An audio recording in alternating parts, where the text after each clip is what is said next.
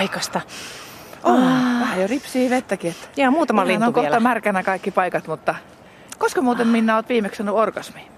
Mitä ihmettä sä kyselet? Hei, tää on ihan, siis tää on tosi tosi intiimiä ja arvaa vaan kuulee, sanonko tuohon mitään. No en mäkään kuuntelijoille ainakaan sano mitään, tosta en mä kehtaisi kans. No Mutta niin. kuule Heli Heino kehtaa. Häneltä on just ilmestynyt kirja Venuksen vuosi. Ja siinä hän paljastaa kuule ihan yksityiskohtaisesti, miten hän alkaa kiihottua ja saada orgasmeja uuden kumppaninsa kanssa, vaikka oli jo yli viisikymppiseksi ehtinyt ajatella, että ei sellaiset nautinnot kuulu ollenkaan hänelle. No toi on kyllä ihan ymmärrettävää. Sanotaan nyt esimerkiksi, jos on pitkä semmoinen sinkkuvaihe, niin sehän voi aiheuttaa sen, että joutuu luopumaan nautinnoista ja sit siitä jää niin kuin se hyvinvointi siltä osalta. Mutta juttelin tuosta seksin merkityksestä terveydelle psyko- ja seksuaaliterapeutti Antti Ervastin kanssa ja hän sanoi, että jos seksuaalisuuteen ei luoda jo pienenä semmoista turvallista ja luvallista ilmapiiriä, että esimerkiksi perheessä on läheisyyttä ja näytetään tunteita, niin se heijastuu aikuisuuteen häpeänä ja semmoisena salailuna. Et seksuaalisuus on kyllä tärkeä osa minä-kuvaa ja jokaisella se on omanlaisensa. Ja me juteltiin Antin kanssa myös estoista ja traumoista, joita seksiin liittyy. Estoja ei ollut kyllä tällä Tarja Törmäsellä. Minä pääsin nimittäin käymään hänen kotonaan. Tarja valmistautuu burleski-festivaaleihin. Okei. Ja olisit nähnyt kuule Tarjan työhuoneen. Se oli pullollaan paljetteja, läpinäkyviä hepeneitä, korkokenkiä, Oo. korsetteja. Tarja on koko ikänsä nauttinut naisellisuudestaan ja seksistä niin sinkkuna mm-hmm. kuin nykyisessä parisuhteessaankin. Tarjan harrastamassa burleski-esityksessä muuten vähennetään vaatteita lähes nakuksi asti. Mm, no, toi on tosi rohkeeta. Mutta miten sitten tuollainen harrastus sopii yhteen sen kanssa, että pitää olla vakavasti otettava ammattilainen viestintäalan työssä ja esiintyä vakuuttavasti johtokunnan kokouksissa? No, Tarja kertoo nyt seuraavassa siitäkin, miten hän kokee nämä eri roolinsa.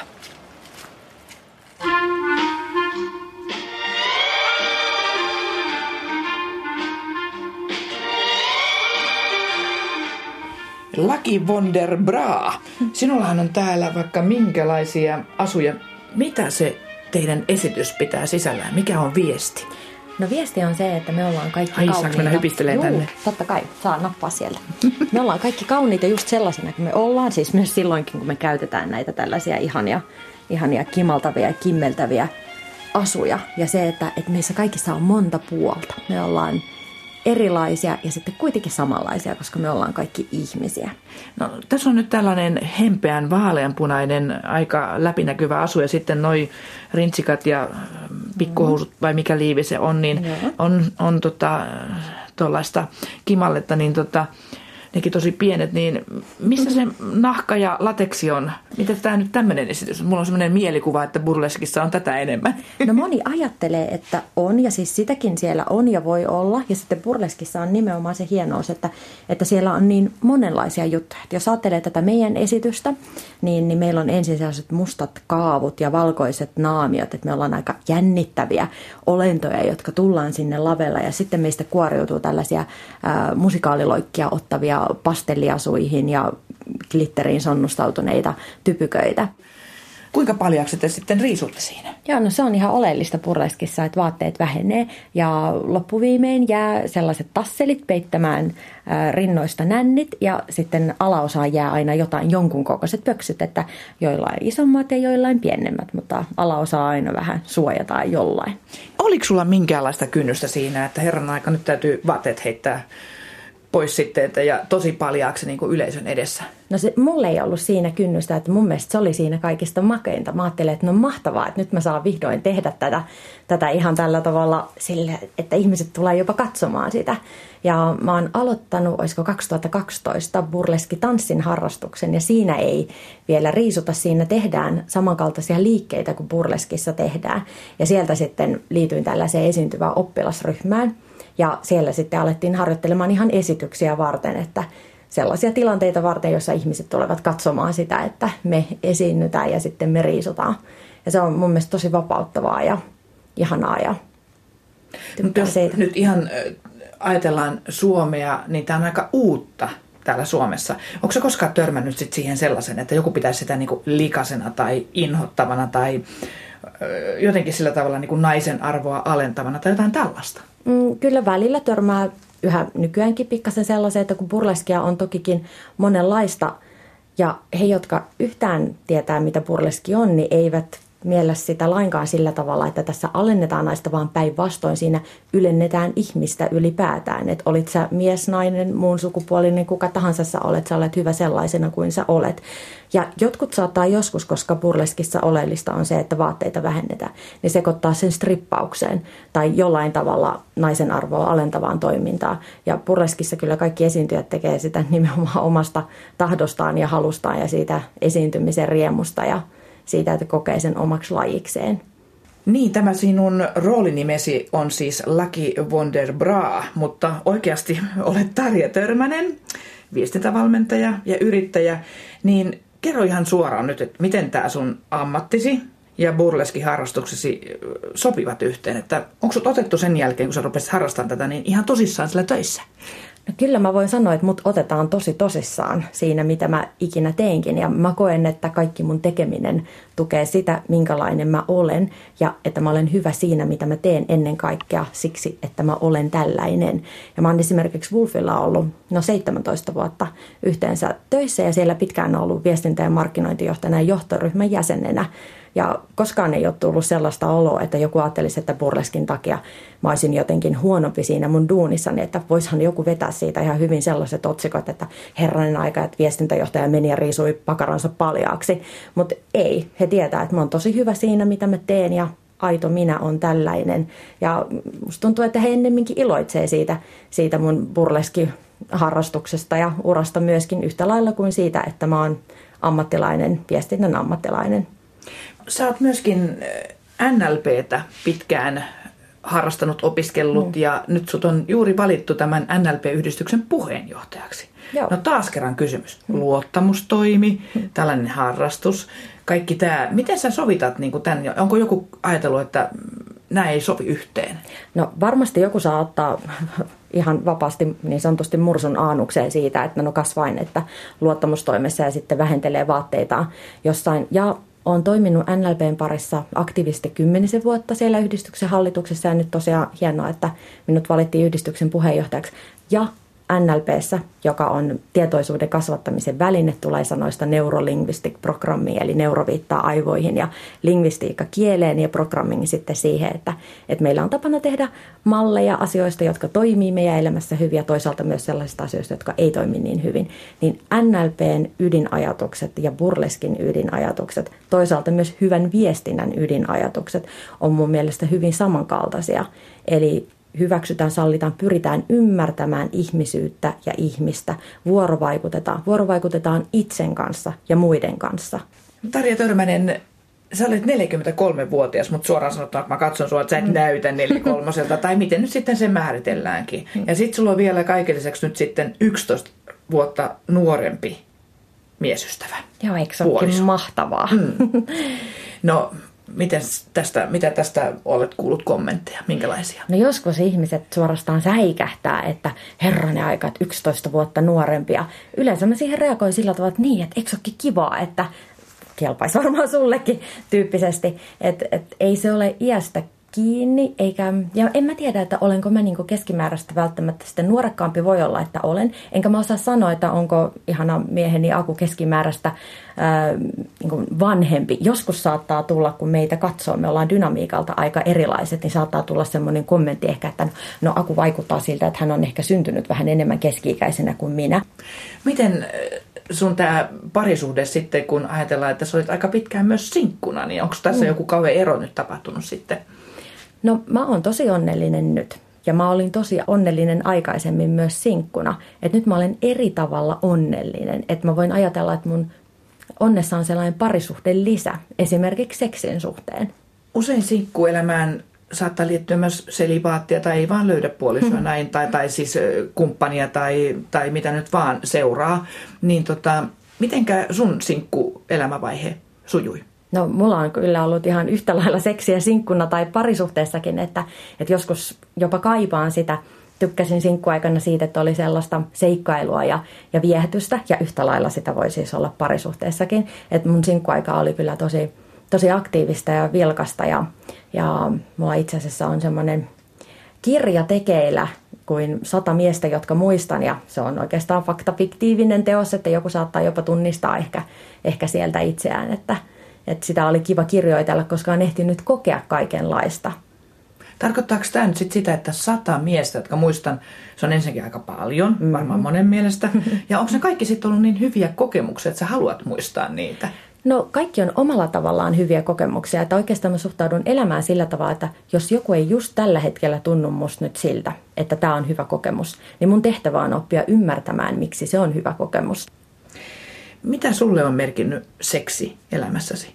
No se merkitsee mulle tosi paljon, että se on osa mun hyvinvointia. Että minä ihmisenä voin hyvin silloin, kun seksiosa-alue elämässäni voi hyvin. Et se on mun mielestä tärkeää. Tärkeää on myös ymmärtää se, että seksillä on eri ihmisille erilainen merkitys.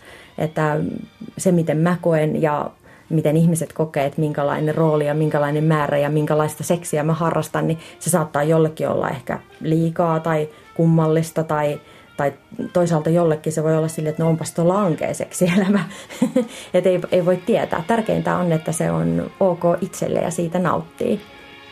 Tarja Törmänen, onko seksi tuonut terveyttä sun elämääsi? On, ehdottomasti. Se on yksi tärkeimpiä fyysisiä asioita, minkä takia voin hyvin.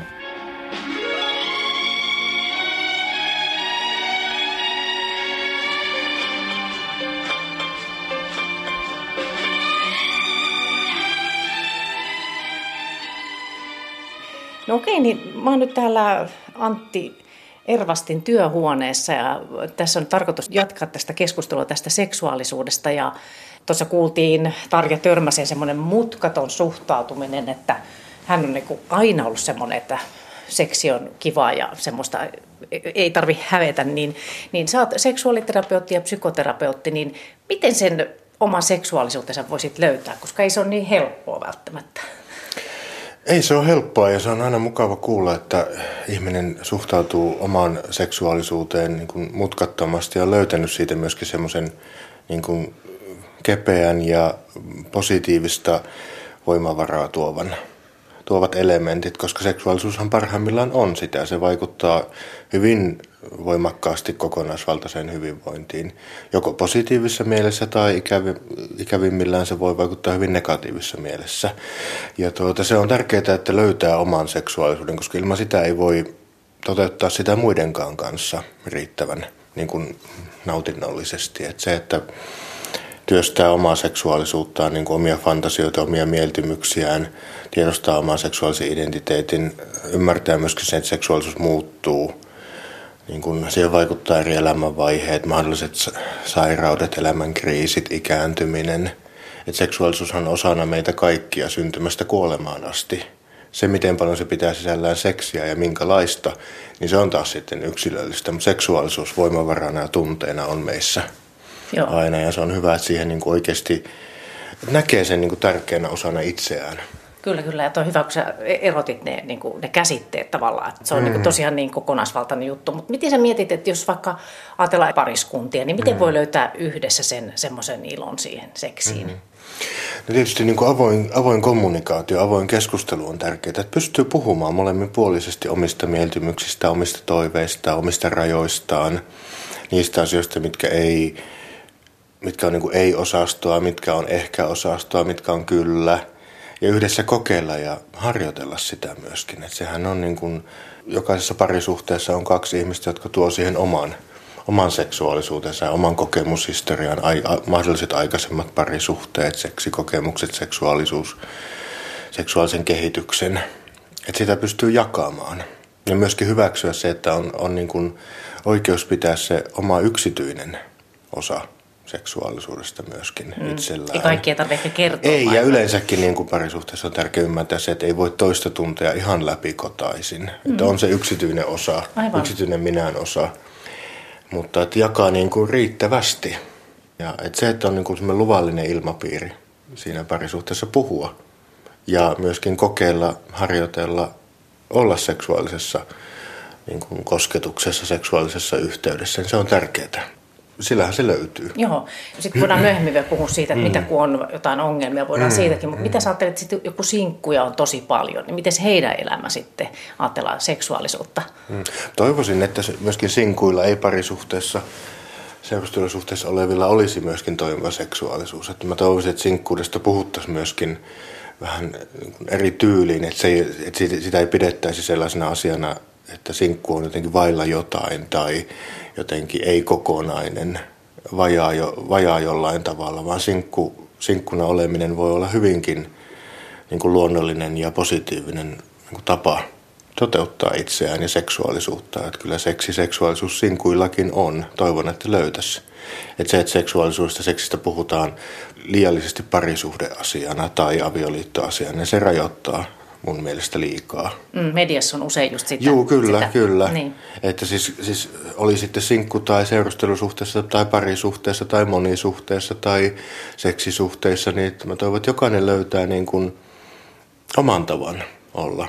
Sellais, että silloin kun seksuaalisuus on, toteutuu sen muotoisesti, että sillä ei vahingoita itseään eikä muita, niin kukaan ulkopuolinen ei voi ei voi sanoa, eikä musta pitäisi sanoa, että mikä on oikeaa seksuaalisuutta ja mikä ei. No sepä se, mm, ja siitäpä päästään mm. siihen, että mä haluan vielä kysyä, että, että miten sitten niiden seksuaalisuus, jotka niin kokee olemassa jotenkin niin kuin valtavirrasta poikkeavia, mm. niin mitä sä sanot siihen? Heitäkin on, ja tietysti on hyvä miettiä, että mitä se valtavirta on, että jos puhuttaisiin avoimemmin erilaista mieltymyksistä, vaikka petisseistä tai muusta, niin jos sitä puhuttaisiin avoimemmin, niin tulisi varmaan hyvin selväksi, että ei, se, ei ne olekaan välttämättä niin marginaalisia ilmiöitä kuin ajatellaan. Mutta niistä ei puhuta vaan liikaa. Ehkä turhaan mystifioidaan myöskin. Että on tärkeää, että jos kokee niin kuin tietyllä tavalla poikkeamansa valtavirrasta, että löytäisi sen oman viitekehyksen, löytäisi sitä vertaistukea, löytäisi semmoisen niin kuin oman, oman yhteisön, jonka avulla voisi niin kuin kokeilla turvallisesti niin kuin omia mieltymyksiään ja tietysti löytäisi omaan elämäänsä sellaisia, semmoisen ihmisen, sellaisia ihmisiä, joiden kanssa niin kuin ne mieltymykset voi jakaa. Just. Että kun seksuaalisuus on niin monimuotoista. Joo, ja onneksi tuntuu, että nuoret niin tuntuu mm. vähän enemmän puhuvan. Mm. Ainakin semmoinen jotenkin vaikutelma on, että tämmöisistä erilaisista tavoista, niin kuin, että ei ole ehkä niin semmoinen hetero ja sun muuta, että mikä on niin semmoinen normi. Niin, semmoinen heteronormatiivinen ajattelu ja parisuude, li, liika parisuudekeskeisyys, liika yhdyntäkeskeisyys, heteronormatiivisuus, tämmöinen kapea käsitys sukupuolesta, kaikki nämä niin kuin, voi ohjata negatiivisesti sitä ajattelua. Joo. Miten sä vielä sanoisit, että miten tärkeää se on, että sen löytää sen, sen oman seksuaalisuutensa ja tavan nauttia siitä luonnollisesti seksistä? Kyllä mä näen, että se on hyvin tärkeää, koska se on niin, kuin niin se on, seksuaalisuus on jokaisessa ihmisessä omanlainen ja se, että löytää sen, niin sehän on osa sitä omaa minäkuvaa, omaa identiteettiä. Et se on hyvin tärkeää, että sen löytäisi ja että oikeasti näkisi, ymmärtäisi sen merkityksen hyvinvoinnin kannalta. Mm-hmm. Mitä se tuo sitten terveyteen ja hyvinvointiin sun mielestä? No se tuo siis niin kuin, tietysti se tuo seksuaalista nautintoa, se tuo hyvän olon, hyvän olon hormonit, lähtee niin kuin liikkeelle ja se vaikuttaa, vaikuttaa monilla tavoilla niin kuin sekä henkiseen että fyysiseen hyvinvointiin. Mm. Ja, ja, ja tähän, tähän niin kuin liittyy se, että tätä ehkä hävetään. Niin mistä se mahtaa johtua sun mm. mielestä, että seksiin liittyvää usein hävetään? Mm, sitä valitettavasti kuulee aika paljon munkin vastaanotolla sitä seksuaalisuuteen liittyvää häpeää, yleensäkin häpeää kokemuksia. On voinut tulla oikeasti yksilö häväistyksi tai on ollut niin kuin semmoinen sala, salailun häpeän ilmapiiri liittyen seksuaalisuuteen, että ei ole lapsuudessa kasvuympäristössä pystytty vanhempien kasvattajien toimesta puhumaan riittävän avoimesti seksiin seksuaalisuuteen liittyen. Eli on jäänyt semmoinen niin kuin seksuaalikasvatus niin kuin hyvin puutteelliseksi. Ja seksuaalikasvatushan on, niin kuin, se on tärkeää, että jokainen saa sitä omaa niin kuin, omalla, omassa kehitysvaiheessaan. Se on erilaista, mitä eri kehitysvaiheessa voidaan siihen sisällyttää, mutta se on tärkeää aloittaa ihan hyvin nuoresta lähtien. Just. Koska sen kautta niin kuin oppii, oppii tuntemaan omaa kehoa, oppii, pienille lapsille pitää opettaa sitä, että kukaan ei saa ilman lupaa koskettaa kehoa ja on oikeus siihen yksityisyyteen. Ja sitten joka kehitystasossa on omat asiat, mitä pitää ottaa. Mm. Mutta jos tähän ei, niin, jos seksuaalisuuteen ei niin kuin luoda semmoista normaalia, luvallista ilmapiiriä niin kuin ihan pienestä lähtien, niin sitten helposti siihen kietoutuu sitä häpeää ja semmoista, että se on joku semmoinen asia, mitä pitää salailla ja piilotella. Ja se, ja se näkyy usein myöskin ihan aikuiselämän mm. parisuhteissa, seksisuhteissa. Kyllä, jutellaan mm. näistä vielä lisää. Tosiaan mm. sitten nämä ihmiset tulee just niin kuin sun ja muiden seksuaaliterapeuttien mm. niin kuin vastaanotolle, mutta että miten sitä voi sitten välttää semmoista vertailua, että kun media pursuaa tämmöistä, että näin paljon ja tällä tavalla tee ja näin olet sitten täydellinen, mm. niin miten tämmöisiin vääristäviinkin mielikuviin, niin miten siihen voisi jotenkin suhtautua? Tietysti mä oon, mä oon aina tyytyväinen siitä, että seksistä ja seksuaalisuudesta ja parisuhteesta ja ihmissuhteiden moninaisuudesta puhutaan avoimesti, koska sitten siitä löytää kuulijat, lukijat, katsojat niin kuin semmoista tarttumapintaa. Ja sitten on tärkeää niin kuin muistaa, että ne ohjeet, mitä annetaan, niin ne ei ole ne ei, sovi, ne ei sovi sellaisenaan kaikille, vaan löytää siitä semmoisen osan, mikä sopii omaan elämään, oma, omaan ihmissuhdekuvioon, omaan parisuhteeseen, oli mikä tahansa. Että osaa olla sitä terveellä tavalla kriittinen. Aivan. Sehän se on tärkeää. Kyllä. Ja me jatketaan tästä Antti Ervasta mm. sun kanssa nyt vielä, mutta tässä kuunnellaan sitten vähän muita tämmöiseen seksimaailmaan liittyen, niin palataan tähän vielä.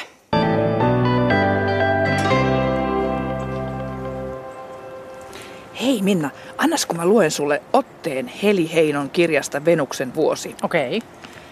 Hän tosin saattoi vieläkin vetäytyä minusta ulos vähän ennen orgasmin tulemista ja hengittää kiivaasti kasvot vasten ilmassa keikkuvia sääriäni.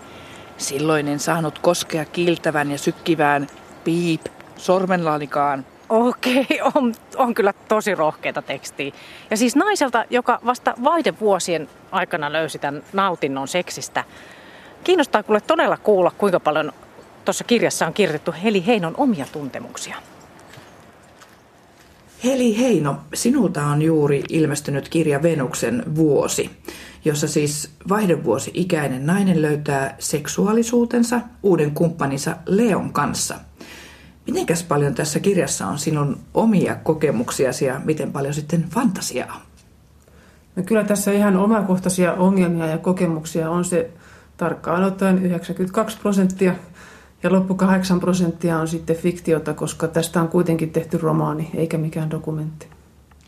Eli omien kokemustasi pohjalta olet kirjoittanut kirjan, Siinä kuitenkin käsitellään hyvin rohkeasti esimerkiksi sellaisia erilaisia tapoja, miten Liina alkaa nauttia yhä enemmän seksistä ja saada orgasmeja. Millaista oli kirjoittaa näinkin yksityiskohtaisesti sitten siitä, mikä Liinaa kiihottaa ja nyt kun noin sanoit, niin sinua myös? Kyllä mä sen häpeän kanssa jouduin tekemisiin. En siinä kirjoittaessa kylläkään, koska se kirjoittaminen tuli ulos musta kovalla paineella – mutta sitten illalla, kun menin nukkumaan, niin silloin jouduin äh, niin kuin vastakkaisen häpeän tunteen kanssa, mutta sitten mä opin kyllä kysymään siltä häpeältä, että mikä tässä nyt on sellainen peruste, että minkä takia mun pitäisi tuntea paljon häpeää, niin sieltä ei tullutkaan mitään perusteluita, jolloin se häpeä alkoi niin kuin kuihtua pois. Ja se, miksi mä kirjoitan näin tarkasti sitten yksityiskohtaisesti, vaikka niin kuin ihan fyysisistä äh, eleistä ja tunteista, niin se johtuu siitä, että mulla on, on tapana katsoa maailmaa vähän niin kuin tutkijan silmin.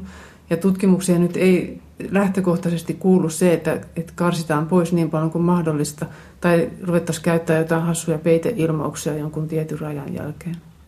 Mistä muuten tuli se paine kirjoittaa? Mä alun perin rupesin kirjoittamaan ajatuksiani ylös, koska mä olin silloin puolitoista vuotta sitten Alin tavatessani, Ali on tämä toinen kirjoittaja ja minun poikaystävä, niin mä olin kovin itkuinen ja Ali ei saanut sitä mun itkuani loppumaan. Se johtui varmaan hormoneista, jotka oli jotenkin syöksykierteessä. Ja sitten Ali sanoi, että ehkä sä voisit kirjoittavana ihmisenä kirjoittaa vähän sun ajatuksia ylös, että sä saisit niihin jotain tolkkua, kun ne kiertää vaan kehää. Ja mä rupesin heti samana iltana kirjoittamaan ja kun mä olin neljä tuntia kirjoittanut, niin kovalla paineella, niin mä laitoin Alille tekstarin, että tästä tulee sitten muuten kirja. Että se ikään kuin tuli vähän niin kuin kysymättä ulos minusta se kirja ja yllätyksenä itsellenikin. Oliko hän valmis, tämä sinun poikaystäväsi, miesystäväsi, tähän julkisuuteen, mikä tästä nyt sitten tulee? Kyllä Alihelin on myöskin niin kuin sille kauhean avoin ihminen niin kuin minäkin, että oikeastaan häneltä mä oon oppinut tämän tämmöisen luottamuksellisen ja suoran puheen myös seksistä Niin mä olen kyllä monen kertaan tentannut, koska hän toisin kuin minä ei ole media-alan ammattilainen, niin kyllä hän tietää, mihin hän on astumassa. Pikkusen punastellaan välillä, mutta sitten ihan nauretaan, mutta me pidetään tätä niin mukavana seikkailuna, että ei ole missään vaiheessa ruvennut kaduttamaan. Niin, todellakin olet yhteiskuntatieteiden maisteri ja 52-vuotias tamperelainen media-alan ammattilainen ja aloitat tuon kirjan hauskasti ja räväkästi sillä, että seitsemän vuotta hervannassa ilman miestä. Millaisia ajatuksia sinussa tuo seitsemän vuoden sinkkuusa selibaatti sitten herätti?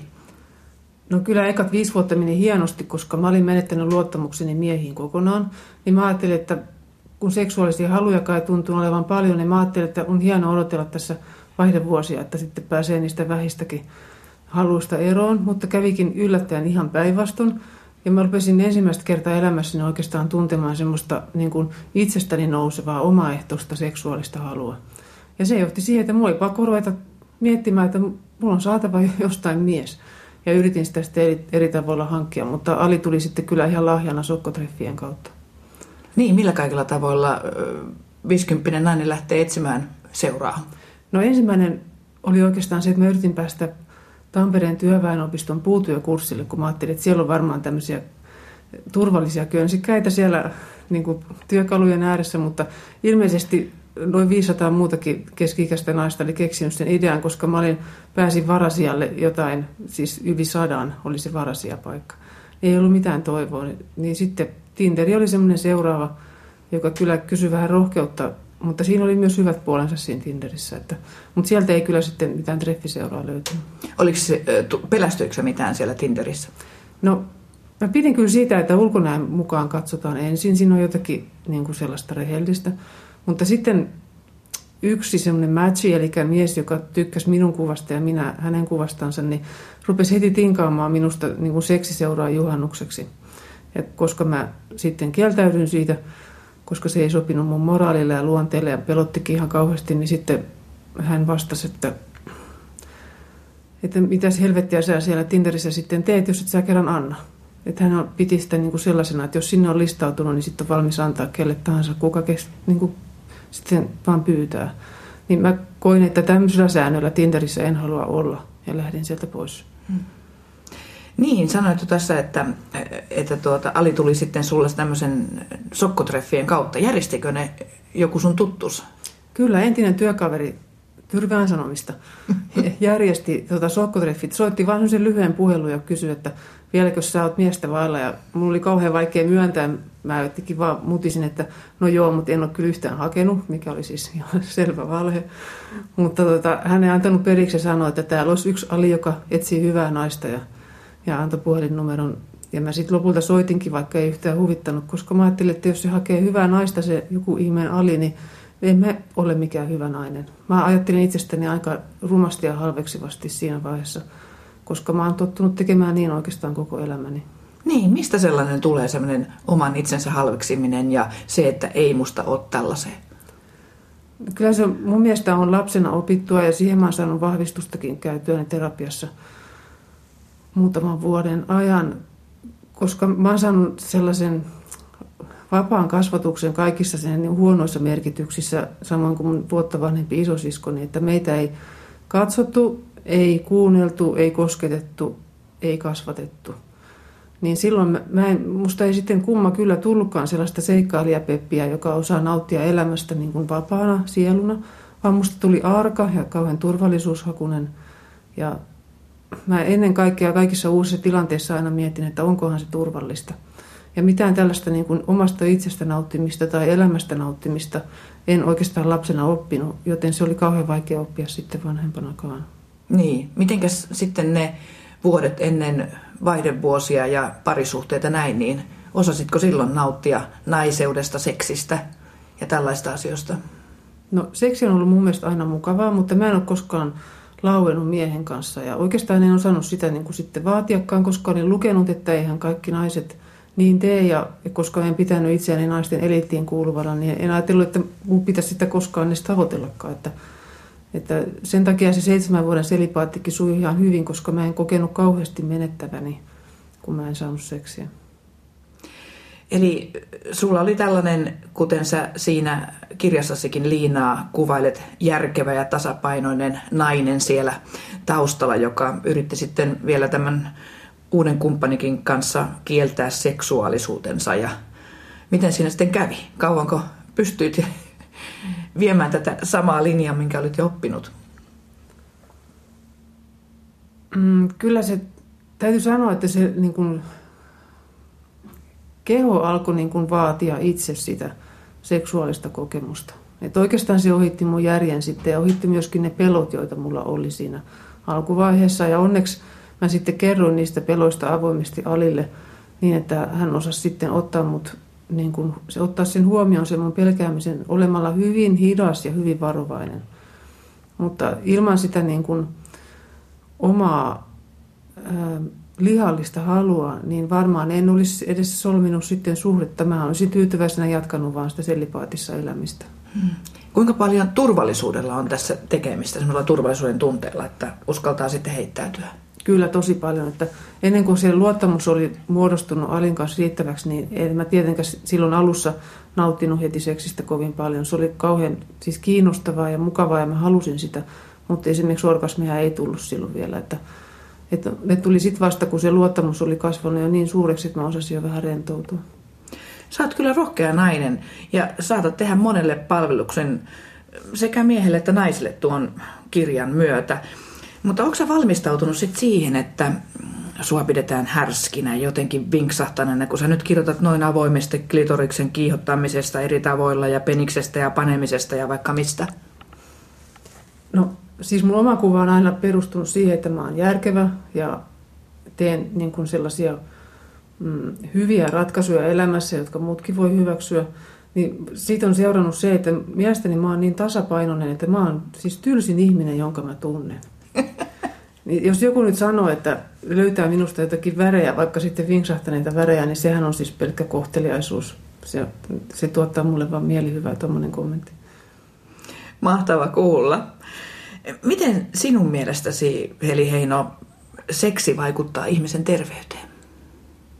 Miten se suhun on vaikuttanut sun terveyteen? Mä oon puhunut tästä Alin kanssa koska mulla on vaikea niin kuin nähdä kaikkia syitä ja seurauksia omassa itsessä aina, vaikka mä oon pyrkinyt sitä tekemäänkin tuossa kirjassa. Niin Ali on sitä mieltä, että, että jos on hyvä seksisuhde, niin silloin tulee niin kuin arvostettua omaa kehoa niin, että pitää sitä sen terveydestä muutenkin huolta. Mutta mä kun olen tällainen mm, aika velvollisuuden tuntuinen ihminen, niin mä varmaan pitäisin kehostani huolta muutenkin. Mutta se, että mikä mulle on erityisesti tuottanut lisää mielenterveyttä, on se, että, että nyt viimein seksin aikana ja ylipäänsä parisuhteessa, niin musta tuntuu, että, että Ali näkee mut ja kuulee mut ja nimenomaan näkee mut semmoisella rakastavalla katseella, mitä mä en lapsena saanut itselleni ollenkaan, niin nyt se tuottaa mulle sellaista oloa, että mä tunnen noin pysyvästikin olevani enemmän olemassa kuin aikaisemmin. Hyväksytkö sä nyt nykyään itsesi paremmin kaikki ne ominaisuuksinesi? No en kaikkine. Niin kyllä tässä ollaan vielä sen verran keskeneräisiä, että mulla on sellainen jonkinnäköinen vihasuhde mun jalkoihin, koska ne tuottaa mulle paljon kipua, ne on alkanut hajota etuajassa. Niin niiden kanssa mä vielä niin kuin painiskelen, mutta kyllä mä nykyään pystyn katsomaan peiliin jo ihan sillä tavalla, että mä niin kuin hyväksyn kaikki, mitä siellä näkyy, koska onhan mulla nyt kuitenkin hyvänen aika niin kuin ihan tavalliset kasvot ja, ja aistit toimii kutakuinkin vielä, niin mä oon niin kuin kiitollinen myöskin niistä. Ja tuossa kirjassahan tuotiin esille sellainenkin viisaus, että kumppanisi sanoi siinä kohtaa, kun sanoit vihaavasi jalkojasi, että mm. vihaa sitä kipua, äläkä niitä jalkojasi. Kyllä. Mä aika paljon kysyn Alilta neuvoja. En välttämättä noudata niitä, mutta hirveän usein mieheltä saa ihan toisenlaisen mielipiteen kuin saisi joltain tyttökaverilta niin se on niin kuin tavallaan hedelmällisempää keskustella asioista miehen kanssa. Tosin nyt täytyy varoa sitä, että miehelle ei kannata ihan kaikkia ongelmia kaataa, että ihan selvästi miehellä on sellainen raja, että ihan joka kuukautisista ei tarvitse aina raportoida kaikkia yksityiskohtia, koska mies haluaa tavallaan säilyttää sellaisen niin kuin taianomaisen hehkuun katsoessaan naista. Ja sitten toinen, mikä on niin virtsan karkailu, josta on tullut sellainen pikkuinen ongelma tässä iässä, niin, niin tota, se selvästikin aiheuttaa Alissa semmoisen niin inhon sävähdyksen. Ja totesin, että tästä on parempi puhua sitten tyttökavereiden kanssa ja tietysti tarvittaessa lääkärin kanssa. Niin, että jotain sentään on, vaikka onkin teillä niin avoin suhde, niin jotain Joo. on sellaista kuitenkin, mikä tavallaan on ihan ymmärrettävääkin. Kyllä. Minkälaista kypsymistä kaiken kaikkiaan tai asennetta sun mielestä Heli Heino tarvitaan, että seksistä voi nauttia täysvaltaisesti? No mitä mulla nyt on sellaista, mitä mulla ei aikaisemmin ole ollut, niin mä en enää pidä miehiä täysin epäluotettavana tai jopa epäinhimillisinä olentoina, vaan mä oon päästänyt Alin lähelle ja myöskin luotan siihen, että, että hän ei sitä nyt aio nostaa kytkintää eikä niin kuin aio tehdä mulle mitään pahaa. Siis se tuntuu erikoiselta, että 50 nainen vielä pelkää tämmöisiä asioita, mutta se mikä on lapsena oppinut, niin se, sen osaa aika hyvin vanhanakin.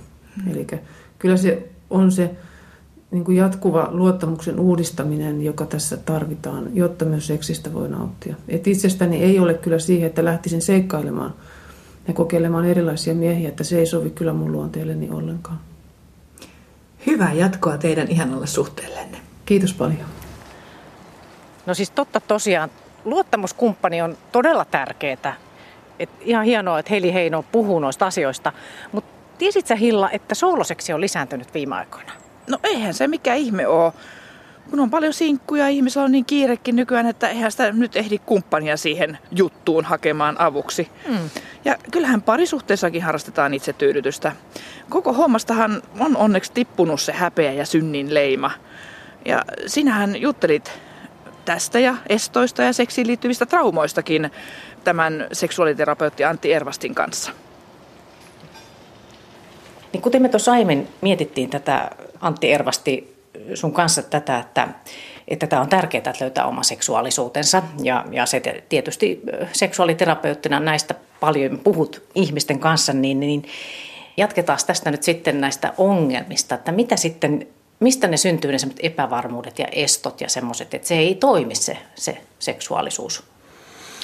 No se on, tuo on hyvin laaja kysymys ja vaikea antaa semmoista niin kuin tyhjentävää vastausta, mutta hyvin usein niin kuin kohtaan vastaanotolla eri sukupuolen edustajia, joilla on niin riittämättömyyden tunteita liittyen niin kuin seksuaalisuuteen, omaan niin kuin suorituskykyyn. Ja seksuaalisuus on semmoinen niin kuin hyvin herkkä osa-alue, että siihen heijastuu – sekä positiivisessa mielessä muiden elämän osa-alueiden se niin kuin hyvinvoinnin taso tai sitten jos on jotain ongelmatiikkaa, kriisiä, niin se heijastuu myöskin seksuaalisuuteen, stressin tasoa ja muuta. Mutta tuota, se on riittämättömyyden tunne, semmoinen tietynlainen ehkä vääristynyt minäkuva, epävarmuudet, Nämä on, aika, on hyvin yleisiä, mitkä sitten heijastuu niin kuin toiminnallisina mm, ongelmina, miehillä erektio-ongelmina. Tietysti on aina tärkeää, kun on oli kyseessä mies tai nainen tai muun sukupuolinen, että hän käy myöskin mahdollisesti sitten niin ihan tarkistamassa, että ei mitään fysiologista syytä siihen Joo. ongelmat, johon on onneksi hyvin niin kuin löydettävissä hoitokeinoja. Aivan, ja tuo hyväksi mainitsit on muu sukupuoliset, koska se on kanssa mm. ihan, ihan olennainen juttu. Mm. Mutta sitten tämmöisiä niinku just tämmöisiä huonoja kokemuksia, jos on niinku elämän varrelta ja mm. muuta, tai vaikka suorastaan ihan traumoja, niin mm. miten, miten niitä sitten voi helpottaa? mm. jos haluaa normaali semmoista seksielämää. Jos on niin kyse vaikka, että on seksuaalis, äh, seksuaalisia traumaja, on hyväksikäyttöä, seksuaalista väkivaltaa, eri tasoista kaltoinkohtelua tai muunlaista niin kuin traumatisoitumista, niin se näkyy hyvin, hyvin paljon myöskin sitten seksuaalisuuden osa-alueella, että on vaikea, vaikea niin kuin ehkä luottaa ihmisiin, vaikea niin kuin olla siinä tilanteessa niin kuin täysin rento – kun jos on rajoja rikottu eri tavoin, mm. niin sitä pitää sitten työstää. Ja usein siihen tarvitaan ulkopuolista niin. Ja se rohkeasti lähtisi hakemaan sitä. Rohkeasti lähtisi hakemaan apua, koska siitä siis traumakokemuksesta on mahdollisuus päästä, niin kuin niiden kanssa on mahdollisuus päästä niin kuin enemmän niin kuin sinuiksi ja työstämällä, niin kuin jos on ihan traumaa, niin usein niin kuin tarvitaan traumaterapeuttista osaamista myöskin. Mutta se on mahdollista löytää ihan niin kuin toimiva ja onnellinen onnellinen seksuaalisuus oman näköisesti. Ja sä tuossa jo aiemmin puhuit siitä, että tämmöiset niin lapsuuden kodin kokemuksetkin mm. vaikuttaa, niin mitä sä sanot siihen? Kyllä ne vaikuttaa ihan se, että niin kun oli perhemuoto minkälainen tahansa, niin sehän se lapsuus, koti, se ympäristö, missä kasvaa, nehän on lapselle niitä ensimmäisiä, se on se ensimmäinen ympäristö, minkä kautta alkaa niin kuin mallintamaan, hahmottamaan, peilaamaan asioita, oma, oman vanhem, omien vanhempien parisuhde tai se ihmissuhde, niin se on se, minkä kautta niin kuin hakee sitä mallia ja, ja että miten siellä näytetään läheisyyttä, miten siellä puhutaan, ilmastaan tunteita, onko siellä puhumattomuuden ilmapiiri vai on, ja, ja miten riidellään, osataanko se tehdä toista kunnioittain ja miten puhutaan seksistä, seksuaalisuudesta, miten vastataan lapsen kysymyksiin, niin kaikki tämä niin kuin luo sen pohjan Aivan. sille ja se on tosi tärkeä kehitysvaihe myöskin. Kyllä. No sitten kuitenkin paljon puhutaan myös siitä, että pariskuntien nämä toiveet näissä asioissa niin ei kohtaa, niin, niin miten semmoisen yhteisen sävelen sit voi löytää? Riittävä avoin kommunikaatio, se on se avain. Ja myöskin se tunneyhteys, että se on semmoinen toista kunnioittava, erilaisuutta aidosti kunnioittava ja sitten seksuaalinen halukkuus on hyvin yksilöllistä, että joillakin se lipido, seksuaalinen halukkuus on, on paljon erila- se on erilaisempaa kuin puolisolla. Että myöskin hyväksyä se, että voi olla jotain tämmöisiä niin kuin pysyviäkin erilaisuuksia, mutta että kun se kommunikaatio, tunneyhteys on riittävän niin kuin vahva, niin sitten on, on hyvin mahdollista löytää semmoinen yhteinen taso, millä niin kuin liittyä. Mm. Tuo on tosi tärkeää mm. varmasti just. Se erilaisuus, mm. kun kaksi ihmistä on kuitenkin, tai miten monta ihmistä tahansa suhteessa on, niin ne on erilaisia. Mm. Et siinä ei semmoista niin kuin identtistä olemassaolon tasoa löydä, mutta että löytää riittävän toimivan tason, mm. niin sehän se on se. Mm. Ja sitä usein niin kuin sitten terapiassa Kyllä. työstetään koska muutenhan siinä saattaa käydä niin, että lähtee etsimään niin kuin parin suhteen ulkopuolelta sitä, sitä mitä, mitä ei ehkä saa siitä omasta suhteesta. Niin, Vai? kyllä, kyllä. Se mm. voi olla niin kuin uskottomuus, mm. sivusuhteet voi olla yksi tapa ratkaista niin kuin niitä, niitä ongelmia, haasteita, mitkä olisi täysin mahdollista ratkaista niin kuin oman kumppanin kumppanien kanssa. Että uskottomuus oh. on niin monisyinen teema muutenkin. Kyllä. Mutta se voi olla yksi, yksi niin kuin tapa. Joo. Sillähän usein sitten loukkaa sitä omaa no puolisoa, puolisoita ja siitä voi tulla niin kuin syvätkin niin kuin haavat, joita sitten on hyvä työstää pariterapiassa, jos puoliso on ollut uskoton. Kyllä, mutta tota, niin, niin, miten sitten tämmöinen, että toden totta, että on paljon ihmisiä, jotka elää ilman kumppania tai jotenkin, että ei ole, ei ole seksiä elämässä, niin, niin jopa niin tosi tosi pitkä vuosiakin, niin mm-hmm. mitä sille voisi mm-hmm. tehdä? Se on usein niin kuin vaiheittaista, että se usein mitä pidempään on ollut yksin tai mitä niin kuin pidempään on ollut vaikka niin kuin seksitöntä elämää, niin se kynnys nousee selkeästi. On tärkeää madaltaa sitä pikkuhiljaa, että ei lähteä niin kuin liian isoista asioista liikkeelle liian isoja tavoitteita asettaen, koska sitten ne tavoitteet voi olla niin kuin epärealistisia, mutta että asettaa semmoiset niin kuin, asettaa pieniä tai välitavoitteita ja sitten pitää mielessä ehkä semmoinen niin kuin pidemmän aikavälin, mahdollisesti pidemmän aikavälin tavoite, vaikka parisuhde, semmoinen niin kuin ihan suhde, mutta miettiä sitten myöskin niitä askelmerkkejä, mitkä voisi johtaa siihen ja lähteä okay. niin kuin pienestä liikkeelle. Hmm. Ja sitten joku, joku voi miettiä suorastaan, että miten se vaikuttaa sitten et, et terveyteen ja hyvinvointiin, kun ei ole sitä seksiä. Hmm. Ja niin seksi, seksuaalisuus, kosketus ja läheisyys, niin se on, kyllähän siis kosketuksen merkitys on niin kuin äärimmäisen iso, kun ajatellaan, kun puhutaan hyvinvoinnista. Että aivan liian vähän me ihmiset kosketellaan toisiamme, varsinkin suomalaisessa kulttuurissa. Että se kosketukseen liitetään liian usein se niin kuin seksuaalisuus, mutta se ihan, ihan että me ei, niin kuin, me ei halailla, me ei, niin kuin, me ei kosketeta toisia. Että kosketuksen merkitys on valtavan iso hyvinvoinnissa ja sitten vielä niin kuin, kosketus, joka tuo seksuaalista mielihyvää, niin sitä ei niin kuin missään nimessä pidä aliarvioida, aliarvioida. Mutta silloin kun siitä, on ollut niin kuin puutetta ihmisellä pitkään, niin se voi olla vaikea. Niin kuin, ei ole enää ehkä ei ole kontaktia siitä, miltä se on tuntunut, jos on niin kuin kulunut pitkä aika. Et se ei ole todellakaan helppoa. No tota niin, nyt puhutaan paljon tämmöistä sooloseksistä mm-hmm. myös, että siitä on ollut myös jonkun verran mediassa, niin mitä mieltä sä oot siitä? Että... Sooloseksi itsetyydytys on erinomaisen hyvä tapa tutustua omaan, omaan seksuaalisuuteen. Sehän on niin kuin, hyvin, nuor, niin kuin, hyvin nuoresta lähtien niin kuin monen, monen ihmisen, useamman ihmisen niin kuin osa seksuaalisuutta ja se on hyvä tapa tutustua omiin niin kuin fantasioihin, omaan, omaan kehoon, omiin mieltymyksiin. Ja mä toivoisin, että siihen suhtauduttaisiin niin hyvin luontevasti, koska se on niin kuin, niin kauan kuin siihen ei liity mitään pakonomaisuutta, niin se on hyvin niin kuin terveellinen ja hyvä seksuaalisuuden seksin muoto.